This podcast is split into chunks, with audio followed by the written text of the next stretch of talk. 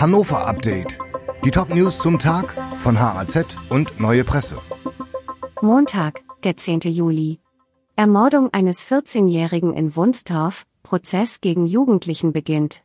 Am heutigen Montag beginnt der Prozess um die Ermordung eines 14-Jährigen durch einen Gleichaltrigen in Wunstorf am Landgericht Hannover. Im Zuge des Verfahrens sei geplant, sich zu den Vorwürfen zu äußern, sagt der Verteidiger des 14-Jährigen. Sein Mandant habe die Tat weitestgehend bereits im Vorfeld eingeräumt. Die Anklage wirft dem Jungen vor, seinen gleichaltrigen Mitschüler Ende Januar auf das Gelände einer alten Gärtnerei gelockt, ihn dann gefesselt und erschlagen zu haben. Daher nimmt die Staatsanwaltschaft Mord aus Heimtücke an. Das Verfahren wird unter Ausschluss der Öffentlichkeit stattfinden. Am Prozess wird auch die Familie des getöteten Jungen teilnehmen. Immer mehr SUVs auf Hannovers Straßen. Mehr als jedes dritte zugelassene Auto in Hannover ist ein SUV oder ein Geländewagen. Das geht aus aktuellen Statistiken der Stadt hervor. Demnach werden die Fahrzeuge immer breiter, länger und schwerer. Nur bei der Leistung scheint der Trend zu immer mehr überraschend vorerst gestoppt, möglicherweise aufgrund der stark gestiegenen Spritpreise. Die durchschnittliche Leistung der Neuzulassungen lag 2022 bei 112 Kilowatt. 2020 waren es noch 113 gewesen. SUVs stehen mit einem Anteil von 25,8 Prozent mit Abstand an der Spitze der Neuzulassungen neuer Fahrzeuge. Rechnet man Geländewagen mit 9,8 Prozent dazu, kommt man sogar auf einen Anteil von zusammen 35,6 Prozent.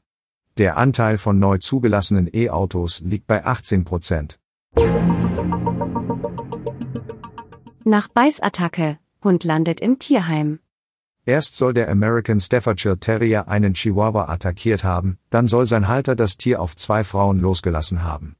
Nach der Beißattacke auf der Limmerstraße hat die Polizei den Mann und seinen Hund am Samstag ausfindig gemacht.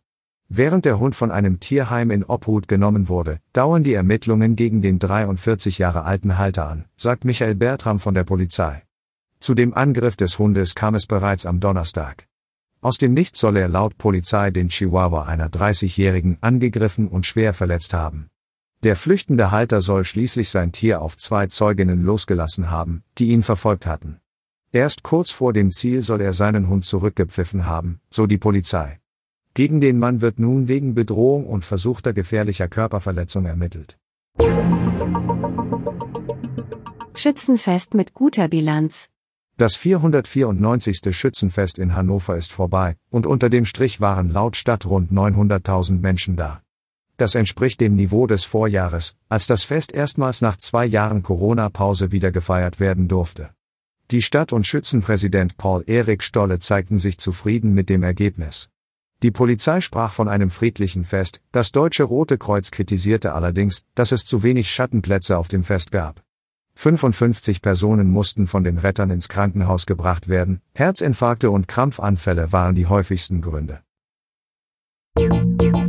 Dieses Hannover-Update wurde maschinell vertont. Der Autor der Texte ist Soran Pantic. Alle weiteren Ereignisse und Entwicklungen zum Tag ständig aktuell unter haz.de und neuepresse.de.